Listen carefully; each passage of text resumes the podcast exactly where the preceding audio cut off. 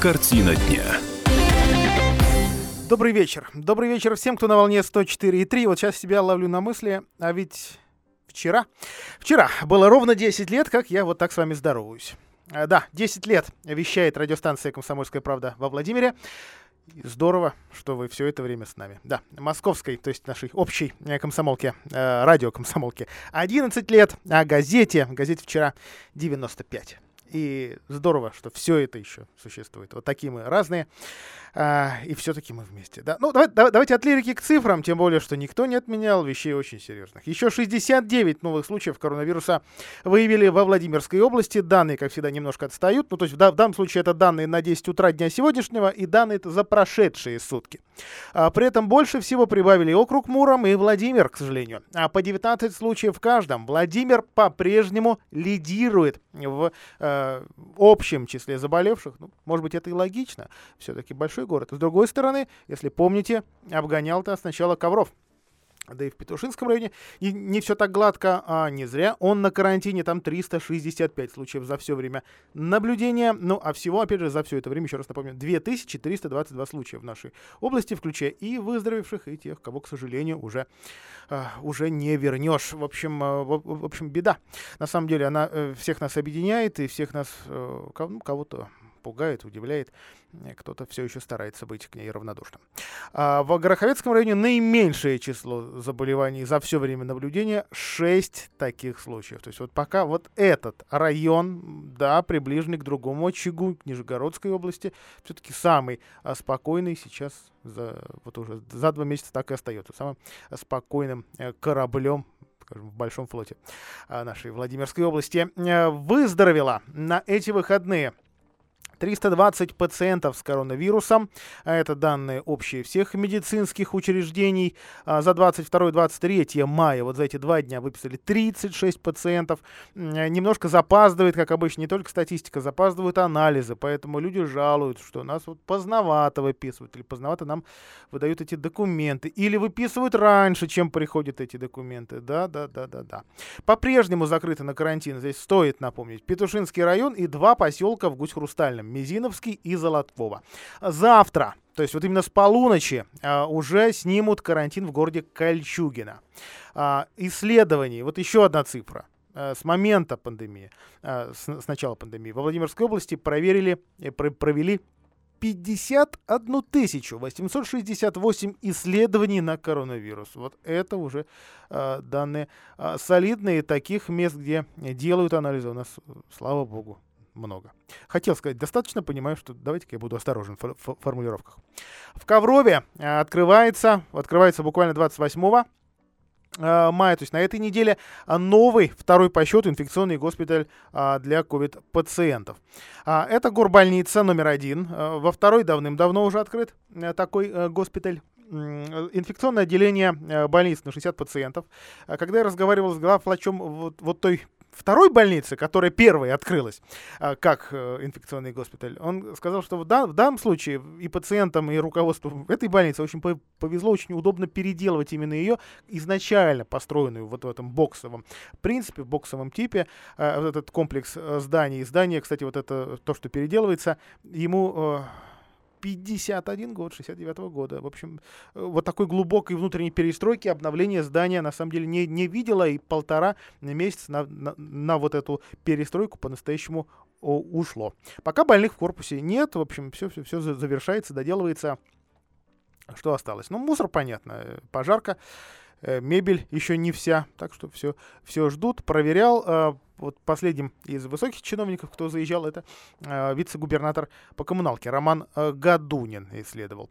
А, ну, понятно, что новый асфальт, это, в общем, сегодня не, не удивляет у многих, ну, у Ковровских точно, потому что проверял лично, а у многих э, больниц в нашей области, которые работают с ковид-пациентами, свежайший асфальт, чтобы никаких вот проблем с подъездом туда не было. Все это кажется абсолютно Абсолютно логично. Во Владимирской области и в том числе во Владимире открываются торговые центры. И тут бы сказать, вот какая радостная новость, да вот фиг там. А, потому что открываются они нелегально.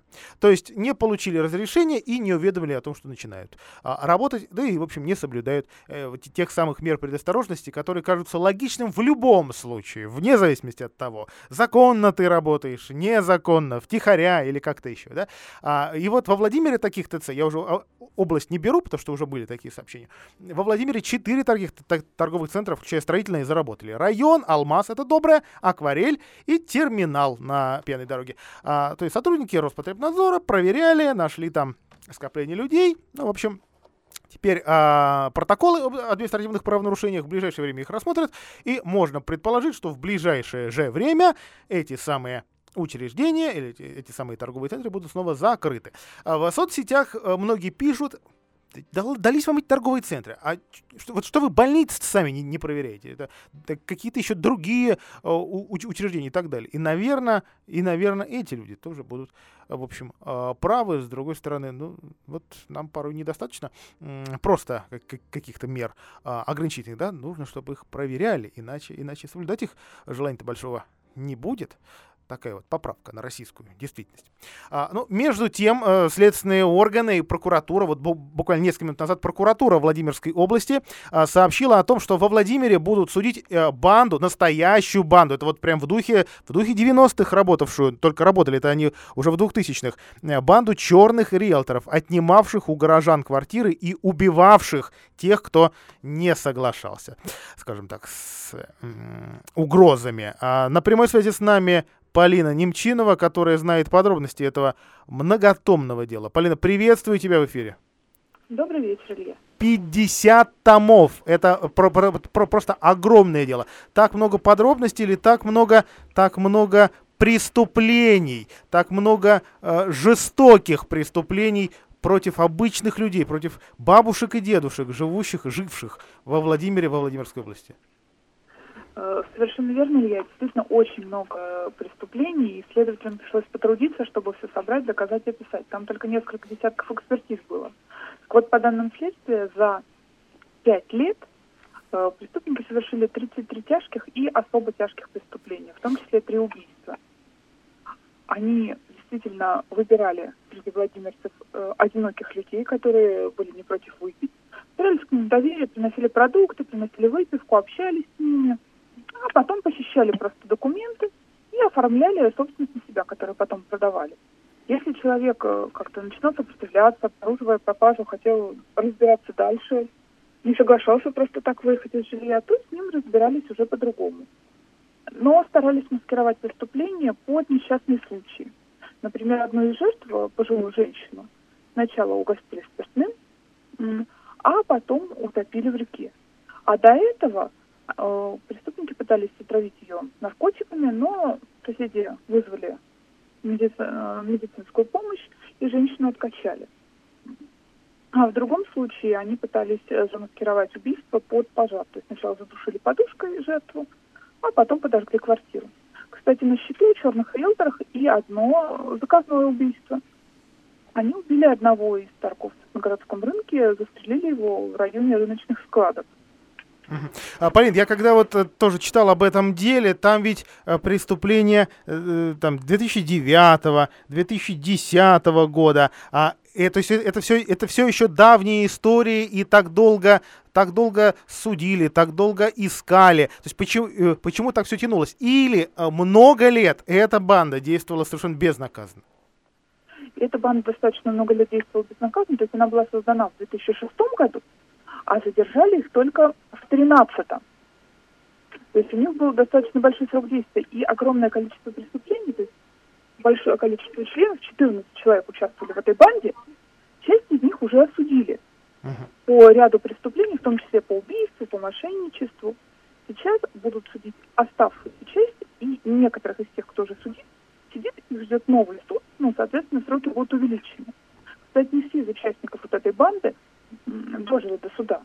Часть уже нет в живых, и они, соответственно, не ответили за свои преступления. Причем рассматривать дела будут в разных судах. Шесть человек будут судить Владимирский областной суд – это люди, в основном обвиняемые в убийстве, ну, особо тяжких. А дело вот одного из лидеров банды будет рассматривать Ленинский районный суд. А вот такое разделение, а это потому что преступления были в разных районах? Или это специально сделано, чтобы а, в судах даже не встречались участники преступления, а уж тем более те, кто будут а, принимать то или иное решение? В первую очередь, чтобы не встречались, потому что лидер вот этой вот банды, он признал свою вину полностью, и он заключил досудебное соглашение со следствием. То есть он сдал подельников? Фактически да. Он помогал доказать их вину. Естественно, в этом случае делается все, чтобы избежать встречи э, бывших соучастников. Полин, спасибо большое. Полин Немчинова с вот такой жуткой кровавой историей. Это, это правда, это все было вот, вот здесь, в, в Владимирской области, было еще относительно недавно. Эти 50 томов, э, огромное, огромное дело чер, черных риэлторов. Это не единственная банда, которая, э, которая работала, так в кавычках, во Владимирской области. Э, это далеко не все преступления, о которых, простите, просто хочется говорить в эфирах, потому что понимаешь, что нас могут слушать э, дети. Вот такая жуть, но, но, но, но, но, слава богу, что называется, слава богу, все а, дошло до суда. Сроки уже полученные членами банды от 4,5 до 17 э, лет. Ну, теперь и это наказание тех, кто уже, уже сидит, может увеличиться. А реклама на радио «Комсомольская правда». После этого продолжим.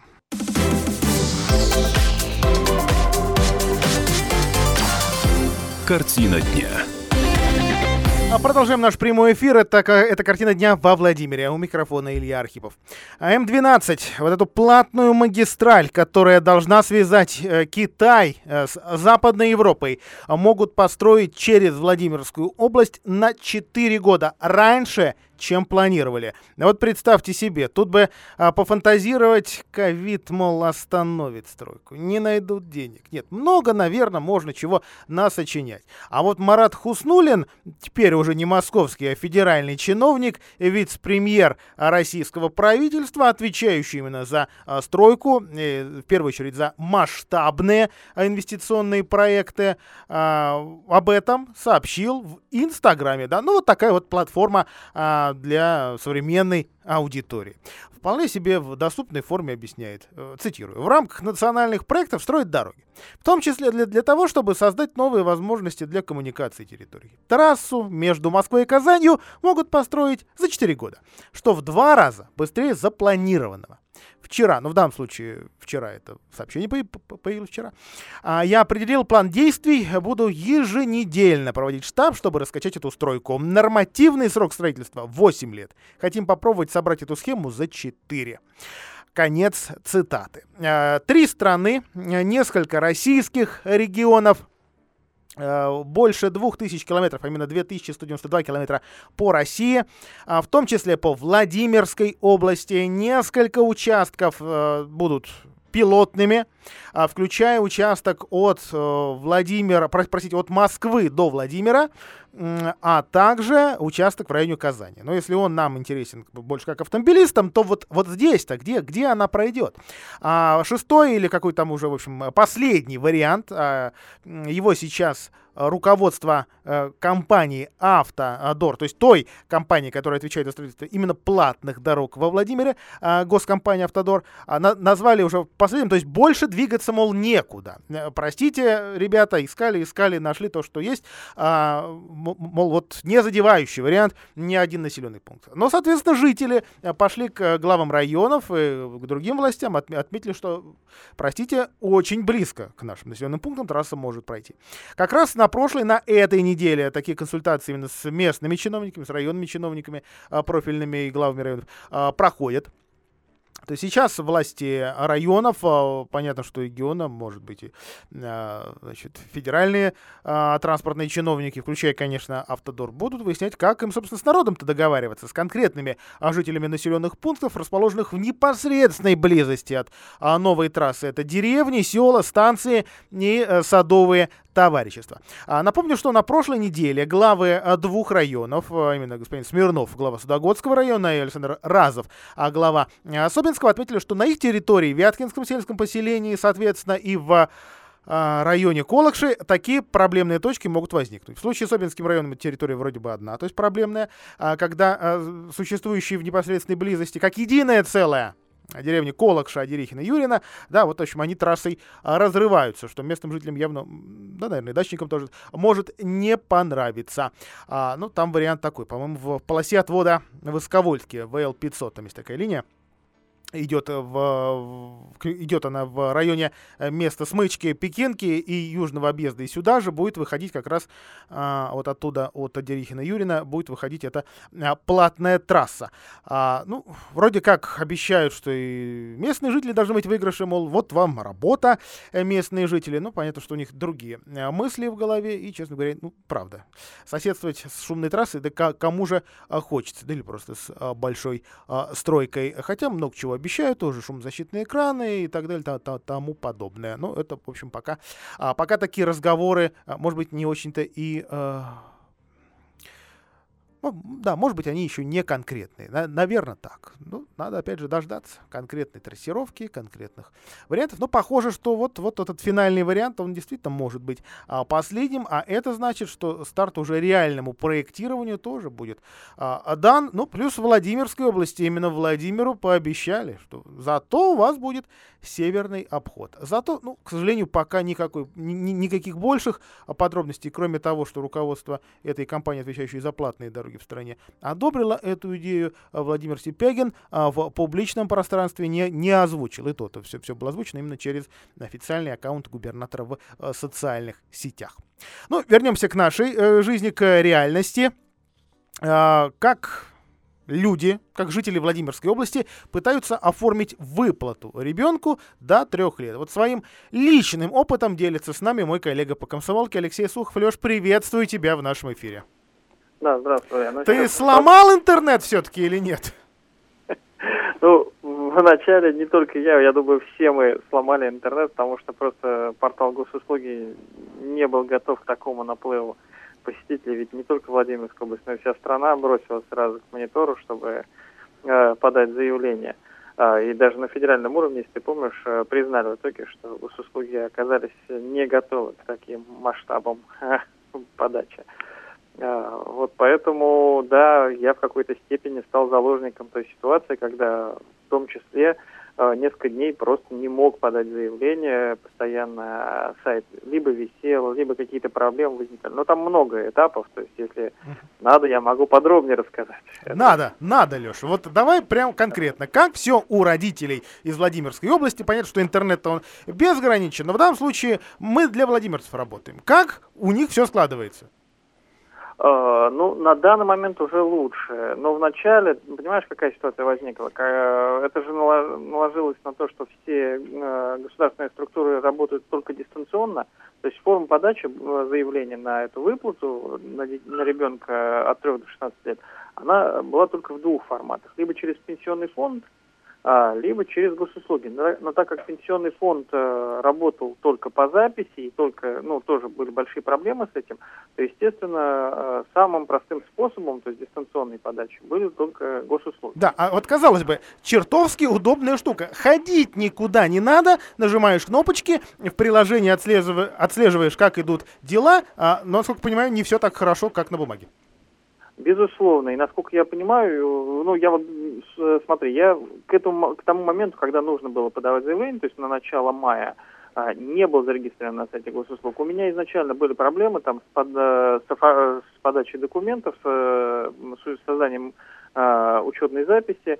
Э, и я в какой-то момент, ну, до этого, как бы, жареный петух не клюнул, и, ну, и отложил на более поздний срок. Вот он наступил, а тут как раз вот возникли проблемы. И я так понимаю, что не только, ну, не только я один такой, очень многие откладывали до победного регистрацию на госуслугах и, естественно, а, там нужно пройти э, два момента. Для того, чтобы создать просто упрощенную учетную запись, нужно сначала пройти а, проверку в пенсионном фонде, это СНИЛС, и в полиции это там должны подтвердить данные паспорта.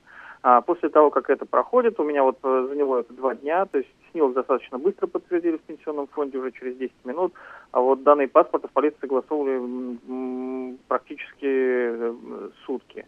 А в итоге, когда регистрация уже прошла успешно, а, выяснилось, что стандартная учетная запись мне ничего не дает, поскольку по ней можно записаться только к врачу. Так. А, и для Которому того, сейчас не запишешься. Да, едем дальше. Да.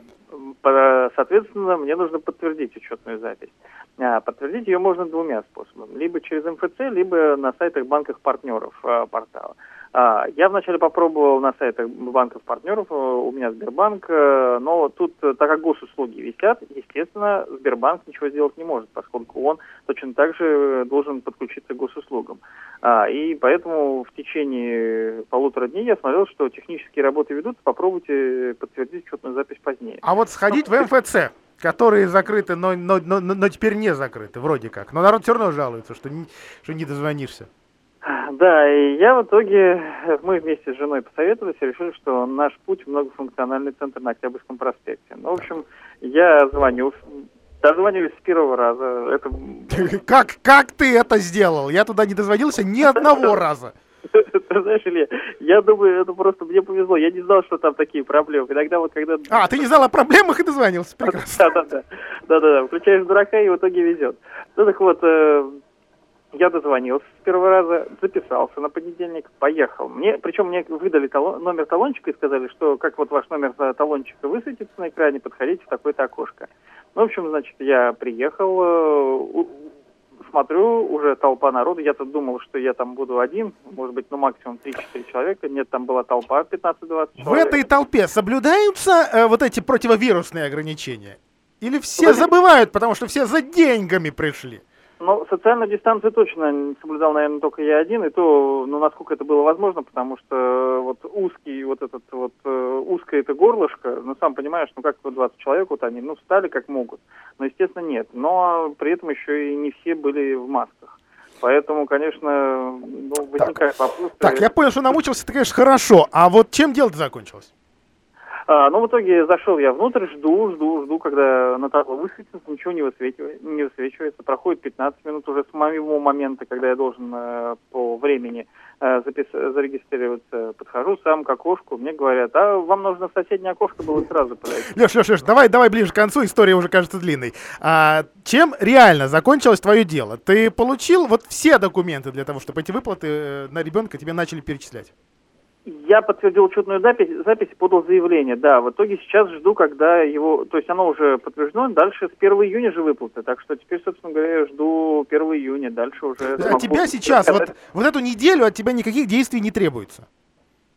А, да, сейчас надо, после подачи заявления ничего не требуется. То есть формат, ну там ты, когда подаешь заявление уже, там же указываешь данные своей карты. И, собственно говоря, на нее должны деньги прийти. Вот если э, в течение там какого-то определенного времени деньги не приходят, ну тогда можно позвонить в пенсионный фонд и попытаться узнать, что угу. на какой стадии ты сейчас находишься. Вот намучившийся Алексей Сухов был на связи с нами. Леш, спасибо за эту историю. Через пять минут мы в эфир вернемся. Далее небольшая реклама и самые свежие новости. Картина дня. Вот бюрократия штука не просто страшная. Бюрократия, она доводит вот до таких историй, что во Владимире мать не дождалась разрешения похоронить собственного сына. Нет, его похоронили. А, похоронили его как неизвестного. И коронавирус, вот удивитесь, тут ни при чем. А бюрократия при чем? А, пожилая женщина заявила в полицию еще в августе 2018 года о пропаже своего 34-летнего сына. Ушел днем на содушку. Лето было, жара. И не, не вернулся домой. Ну, положенные там три дня. Хотя говорят, что не надо их дожидаться. Прошли, в общем, пошла она в, в полицию, заявление приняли. Через несколько дней, вот уже на, на, наступил сентябрь, сообщили, что в микрорайоне Спасская, это у нас, соответственно, ближе к Юрьевцу, в, в районе местного пруда, вот из, из, из этого пруда вытащили тело мужчины, который по описанию похож на пропавшего сына. А сразу посмотреть на него, то есть приехать на опознание, сразу похоронить не разрешили. Как объяснили, дела бумажные. Сначала нужно получить результаты экспертиз ДНК, потом разрешение следователя, поскольку сейчас проводится проверка. Вдруг он не просто утонул, а стал жертвой преступления. 20 числа октября. Наступают женщине, звонят, вызывают, чтобы ознакомиться с результатами экспертизы. А, октябрь подходит к концу, 25 октября провели опознание, по фотографии, правда. Потерявшая сына мать думала, что ну теперь-то уж, ну, ну, ну вот уж как бы горе, уже сын не вернешь, но хоть дадут похоронить. Но когда женщина обратилась за разрешением на выдачу из морга тела единственного сына, оказалось, что сын-то уже похоронен. Причем похоронен как неизвестный на Улыбышевском кладбище. А, но в морге, в книге регистрации трупов, указана и фамилия, и инициал этого погибшего человека. Убитая горем, потерявшая единственного ребенка, жительница Владимира попыталась добиться справедливости. Пошла куда? В прокуратуру. Проверка показала, что нарушение есть действительно, что, ряд, что полицейские э, нарушили писанные и неписанные правила, ряд этих полицейских привлекли к дисциплинарной ответственности. Женщина пошла в суд, потому что посчитала, что действительно ее право как человека, как матери нарушенное. Она до сих пор не может в себя прийти, пьет лекарства, мы не называем ее имя. Она призналась, что даже не может поставить а вот оградку и памятник на месте захоронения сына, потому что к безымянным могилам другие требования. Там вот, вот то, что вот часто там, Владимир Согородит, уж давайте я не буду давать оценку, там, нормально это или нет, а, то есть вот это вот просто сделать нельзя. А представители управления МВД по городу Владимиру вину не признали. По их мнению, когда мужчину хоронили, результаты биологической экспертизы еще были не готовы. Ну, значит, оснований считать действительно пропавшим сына просто не было. А женщина, с которой жил э, утонувший, соответственно, оп- опознала его плавки, но доказательством, вот, вот что это его трусы, простите, ну, в общем, это не считается. А, тело никто не забрал э, за почти два месяца. Это удивило, соответственно, тех, кто отвечает за тело, и ее похоронили. Октябрьский районный суд все-таки встал на, на защиту матери, э, потерявшей единственного сына. Компенсацию морального вреда ей назначили небольшую, 50 тысяч рублей, э, и ту МВД сейчас платить не спешит. Сначала решение суда, вынесенное 17 сентября прошлого года, обжаловали, обжаловали в областном суде, а когда а, тот тоже поддержал женщину, решили пойти еще дальше. В общем, мать все еще не может перезахоронить сына или обустроить его могилу, ну или пока, соответственно, дождаться какой-то компенсации от государства за ту бюрократию и вот за, за те э, ошибки, э, ну или за то свинство, которое Владимирские полицейские э, просто в данном случае проявили. А, ну, вернемся к коронавирусу. Свободно в нашей области больше 50% коек для больных COVID-19. А регион, а, несмотря на то, что другие цифры не радуют, к сожалению, Одни прут вовсю, другие вот на, наоборот уменьшаются. Кажется, что все ближе к ослаблению противовирусного режима. Тем более, что все, все, все ближе к 31 мая, да? Да, растет число переболевших. А, значит, вот сейчас уточню, это уже не, не 320, уже 350 человек пере, пере, переболевших благополучно. Соответственно, они освобождают койки. Соответственно, их уже больше 50%. К сожалению, не во всех территориях. Есть, есть территории, где а, большие проблемы. Вот мы, мы, в частности, так говорили о Суздале. Хотя, опять же, официально много чего проверить нельзя. Но мы сейчас снова пере, переносимся в этот город-музей. А, по моим личным представлениям, такой маленький городок, который в основном-то заряжен да, именно на туристов, на туристическую отрасль. Сейчас наиболее э, переживает много чего. В соцсетях пишут, что начали дорожать продукты. В общем, э, каждый, э, каждый предприниматель, работающий или все еще работающий в Суздале, э, по-своему, в общем, старается бороться с этим уже экономическим э, кризисом. Что с ценами в магазинах, что с настроениями суздальцев, выяснял Александр Мещеряков, мой коллега по журналистскому цеху. Саша, вечер добрый. Добрый вечер, Илья и радиослушатели. Так, ну давай начнем с тобой с а, магазинов. Магазины в основном все-таки в Суздале работают. Ну, больших супермаркетов там и, или там а, магазинов непродовольственных товаров там, собственно, и не было, да, чтобы им вот так вот вешать замок. А, но есть ли те, кто туда, собственно, приходит, и, и что с а, ценами? Ну что с ценами? Я приведу один пример, чтобы это сразу стало понятно, и это будет не гречка, а, на удивление. Э, в течение более полутора лет я раз в неделю покупал э, один и тот же бренд тушенку. Очень годная, очень вкусная. Она всегда стоила 170 рублей за банку. 170 рублей. Даже когда началась коронавирусная беда, 170 рублей. Самоизоляция 170 рублей. Май начался 170 рублей. Вдруг на прошлой неделе 220. В одночасье на 50 рублей цена скочила. Лишь один пример. Так, что касается а, других продуктов э, питания, продуктов первой необходимости, с этим все-таки все-таки все в порядке, они есть, но цены растут, или есть еще какие-то нюансы и неожиданности? Ну, с остальным цены растут, как и везде, но плавно, без такого трэша, как вот, например, тушенка, да? Ну, это, это действительно везде. Каждый хочет заработать. Кому мать родная. Что касается, да, Саш, что касается настроения, вот уже глава Суздаля, глава администрации обращался к губернатору на днях, раз, разрешите, мол, хотя бы, гай, ну, хотя бы бронирование мест, да, а уж э, лучше все, конечно, прием а, пациентов, попросить, конечно, туристов, да, какие-то э, жесткие меры, да, но надо возвращать и э, общий ПИТ, тоже для Суздаля важная э, сфера. Э, ну, понятно, что тут специалистам решать, готово, не готово, а вот настроение предпринимателей. Уже, ну, я так понимаю, уволены все, кого можно уволить, э, закрыли все, что можно закрыть. Вывески еще на месте? А, плохо слышно было, что на месте? Вывески. Вывески, да, вывески пока еще на месте, люди все равно надеются на что-то лучшее и правильно делают. Вывески на месте. То есть Суздалю просто нельзя будет ни на чем заработать, кроме, кроме туризма? Безусловно. Это львиная доля заработка практически всех суздальцев. Саш, спасибо большое. Короткий такой рассказ от Александра Мещерякова, э, э, довольно, довольно известного в Суздале журналиста. А, продолжаем, а, продолжаем наши истории. Переносимся во Владимир, в пойму. Новостройка во Владимире может все-таки лишиться двух этажей. Это будет, наверное, первый пример а, какого-то демонтажа частичного капитального строения, хотя верится в это с огромным трудом. Э, с таким требованием все-таки в суд обратилась областная госинспекция по охране объектов культурного наследия. Что за многоэтажка? Почему она такая спорная, странная? А, та, ну, та, такой еще один дом, утюг в кавычках. Многоэтажка на центральный попала в реестр проблемных объектов Минстроя. Собственно, вот в этом новость. На основании федерального закона она туда попала. Дольщики более полугода не могут заселиться в готовые квартиры. Продавать квартиры в новостройке начали в 2015 году году. До сих пор в готовый дом, и, кстати, довольно мило, интересный, скажем, для, для, для Владимира архитектуры, они могут въехать около сотни семей. Причин простая. Застройщику не выдают разрешение на ввод многоэтажки с видом на Успенский собор в эксплуатацию, поскольку он здание воткнул в нарушение градостроительных правил. Там два лишних этажа.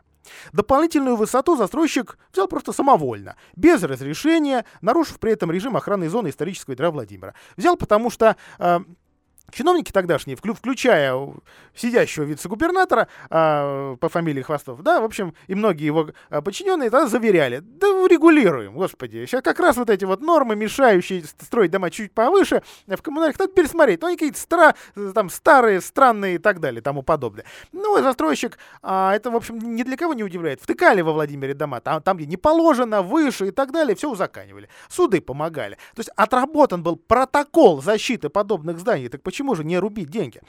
А, в общем, вот и здесь такая же история, только более резонансная, чем все остальные. А, по закону в коммунаре можно строить здания не выше 15 метров, чтобы они не перекрывали вид из-за клязьмы на два собора. А со смотровых площадок была возможность полюбоваться природными просторами. Да? Красиво же, когда э, с э, парка Пушкина и с других уже новых площадок смотришь туда, вдаль, Клязьминскую. Из-за одной слишком высокой секции, э, превысившей допустимую высоту владельцы 125 квартир, пол, вот полтора года ждут, когда у них новоселье, когда можно заселяться, когда можно регистрировать и, и, и, и так далее. Просто войти некоторые не могут. А дом не соответствует проекту. Э, так как застройщик. Э, руководствуясь личными мотивами, возвел как раз лиш... лишние этажи, нарушил вот этот э, регламент, соответственно, люди вынуждены платить проценты по, по ипотеке, заявил нам один из дольщиков Владимир Самонин, который создал петицию с требованием решить проблемы в кратчайшие сроки. Там 250 э, подписей под них. То есть люди платят, оплачивают съемные квартиры, а условия сейчас, конечно, экономически, ну, не очень. Тут кто, ну, кто-то из скептиков скажет, ага, хотите жить в дорогих, да, недешевая недвижимость в, в загородном. А уж тем более, если этот дом не бетонный уродец какой-то, да, а вот что-то такое относительно симпатичное. А, ну, вот у любой медали, тут сколько хочешь сторон, может быть. А, то есть вряд ли решение все-таки найдется в ближайшее время. В конце марта та же госинспекция областная обратилась в арбитражный суд области, прося застройщика привести, вот, ну, не надо сносить весь дом, да, снеси, снеси лишнее. А, но из-за неправильных оформленных документов дело не сразу приняли к рассмотрению. Новое дело 9 июля. Вот сейчас суды потихонечку раскочегариваются, соответственно, вот еще через полтора месяца, дай бог, начнут рассматривать. А, там предстоит выступить не только застройщику, фирме «Система», и ИСУ, и инспекции государственного строительного надзора, вместе с управлением капитального строительства мэрии, то есть там третьи лица. Если суд э, решит, что два этажа все же надо сносить, непонятно, а, а, а как вот с, с теми, кто эти-то квартиры купить? В общем, вопросы, вопросы, еще раз вопросы. Реклама. Картина дня. Помните резонансную историю с э, фурой, которая налетела на отбойник на ремонтируемом участке Пекинки? Вот сегодня портал Зебра ТВ сообщил, что водители этой фуры наконец-то признали невиновным. А, почти год судебная тяжба длилась, и закончилась она в пользу этого э, человека уже, скажем так, в серьезном возрасте, а, который мог остаться без больших денег, потому что и работодатель тоже к нему предъявил претензии. Владимир Шилов, пенсионер на фуре Рено, соответственно, мог остаться без солидной а, суммы денег. Дорожники не успели затереть старую разметку, э, ехал, соответственно, а, по ней автомобилист, и прямо посередине полосы оказался металлический отбойник. А, ну, вот такая вот история. При этом в целом, э, в целом дело-то продолжается. То есть продолжаются э, судебные тяжбы с, и, и разбирательство вот с этим ответчиком а, ивановской фирмой ДСУ а, номер один. А меж тем в Коврове начался суд над водителем, который, а, то есть, вот, который в Мелехово в прошлом году наспер сбил двоих а, детей. Тоже резонансная абсолютно история. А Филипповский суд, еще вот да, давайте пробежимся по а, важным делам. Филипповский суд а, Филипповский лес, вернее, включен в государственный лесной реестр. Наконец-то. Там не появится мусорный полигон, но опять жителей смущает. Разрешенное использование специальной деятельности. То есть активисты будут продолжать бороться за этот лес в своем отдельно взятом Филипповском сельском а, поселении.